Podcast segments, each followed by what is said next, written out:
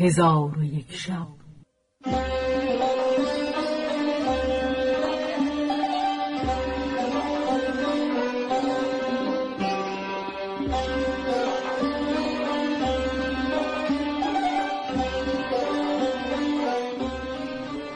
داستانهایی برآمده از ژرفای تاریخ و تمدن و فرهنگ مشرق زمین.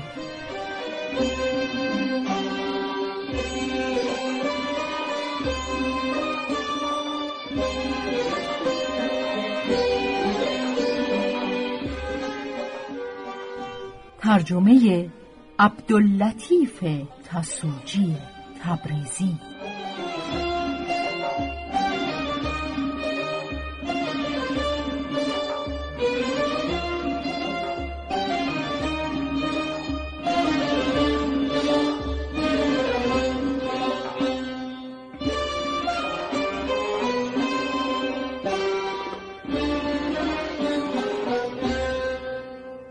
چون شب یکصد و پنجاه و پنجم برآمد.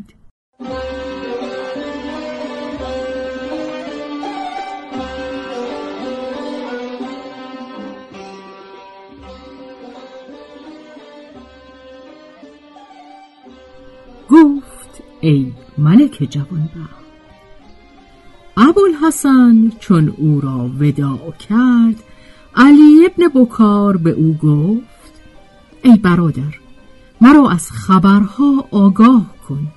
ابوالحسن گفت سمعا و طاعتا. پس از آن ابوالحسن برخواسته به دکان رفت. دکان گشوده چشم به راه خبر شمس النهار بنشست.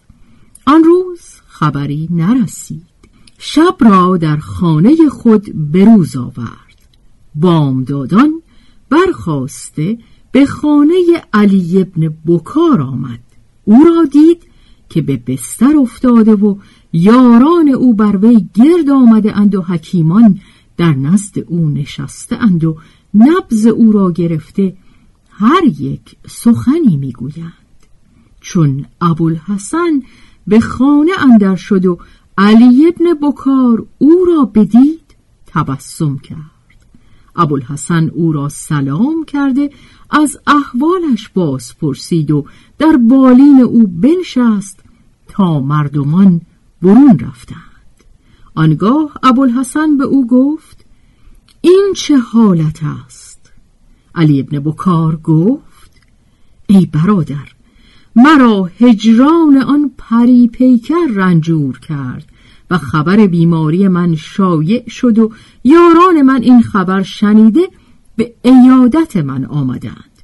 لکن ای برادر بازگو که کنیز شمس نهار را دیده ای و از او خبری شنیده ای یا نه؟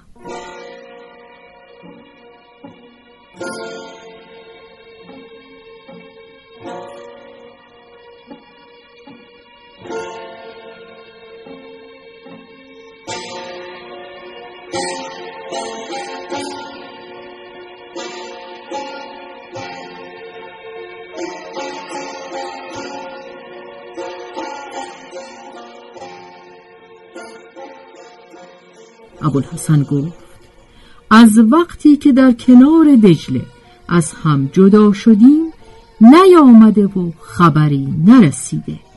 پس از آن ابوالحسن گفت ای برادر از رسوایی حذر کن و این گریستن به یک سونه. علی ابن بکار گفت ای برادر خودداری نتوانم کرد. این بگفت و آهی برکشیده بنالید و این ابیات برخواند لاعبالی چه کند دفتر دانایی را؟ دفتر وعظ نباشد سر سودایی را. عاشقان را چه غم از سرزنش دشمن و دوست؟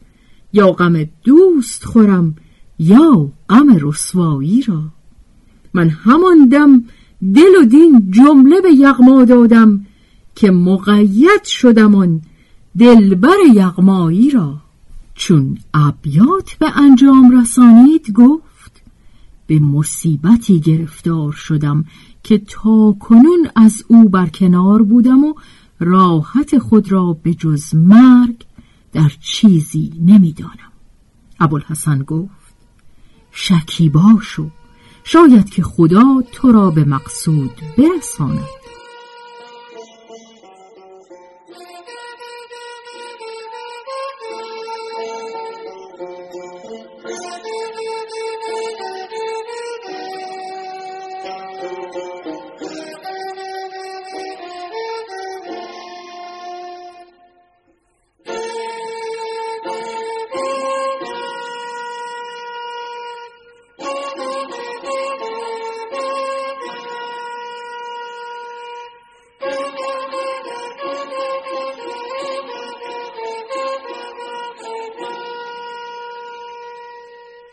پس از آن ابوالحسن از خانه به در آمد و به دکان روان شد و دکان گشوده اندکی بنشست.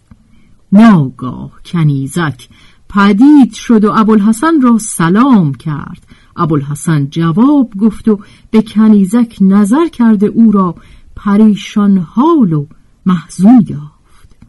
از حالت شمس نهار جویان شد. کنیزک گفت خواهم گفت. تو نخست حال علی ابن بکار را باز بگو. پس ابوالحسن حدیث علی ابن بکار را به کنیزک بیان کرد. کنیزک در عجب شد و افسوس خورده آه برکشید. پس از آن گفت خاتون مرا حال از این عجیب تر است از آنکه چون شما از زورق به در رفتید من بازگشتم. ولی از بحر شما دلم در تشویش بود و خلاصی شما را باور نمی کردم چون به نزد خاتون خود شمس و نهار رفتم دیدم که بی خود افتاده نه سخن می‌گوید و نه رد جواب می کند و خلیفه به نزد او نشسته سبب آن حالت نمی‌دانست و از کارش آگاهی نداشت و تا نیمه شب بی خود بود. چون به خود آمد خلیفه به او گفت ای شمس نهار بر تو چه رسیده و این چه حالت است که امشب تو را روی داده؟ چون شمس نهار سخن خلیفه بشنید. پای خلیفه ببوسیده. به او گفت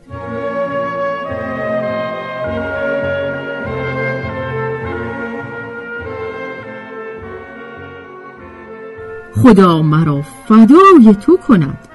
از بخار غذا سرم بگشت و حالم دگرگون شد و بی خود بی افتادم نمی‌دانم که حال من چگونه خواهد شد. خلیفه گفت ای شمس نهار چه خورده بودی؟ شمس نهار گفت چیزی ناگوار خوردم که هرگز نخورده بودم. پس از آن شمس نهار شراب خواست.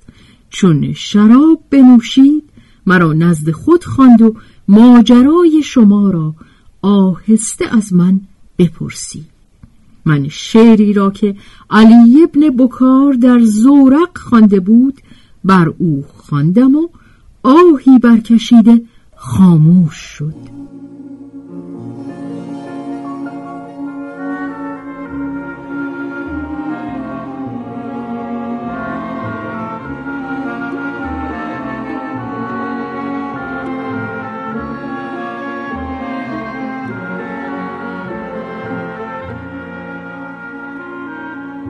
آنگاه خلیفه کنیزک را تغنی کردن فرمود.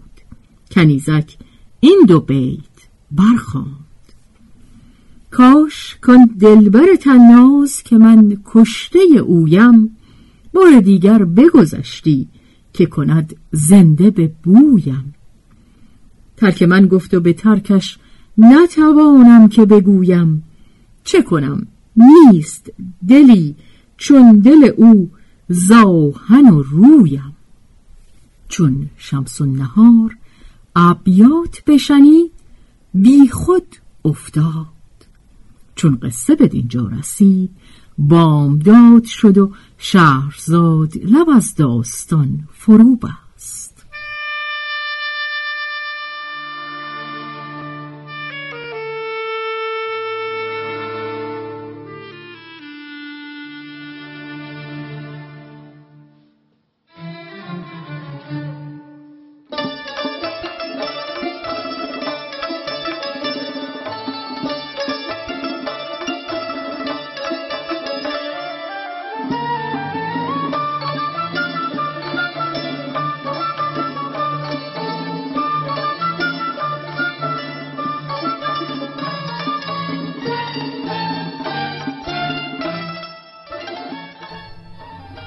به روایت شهرزاد فتوهی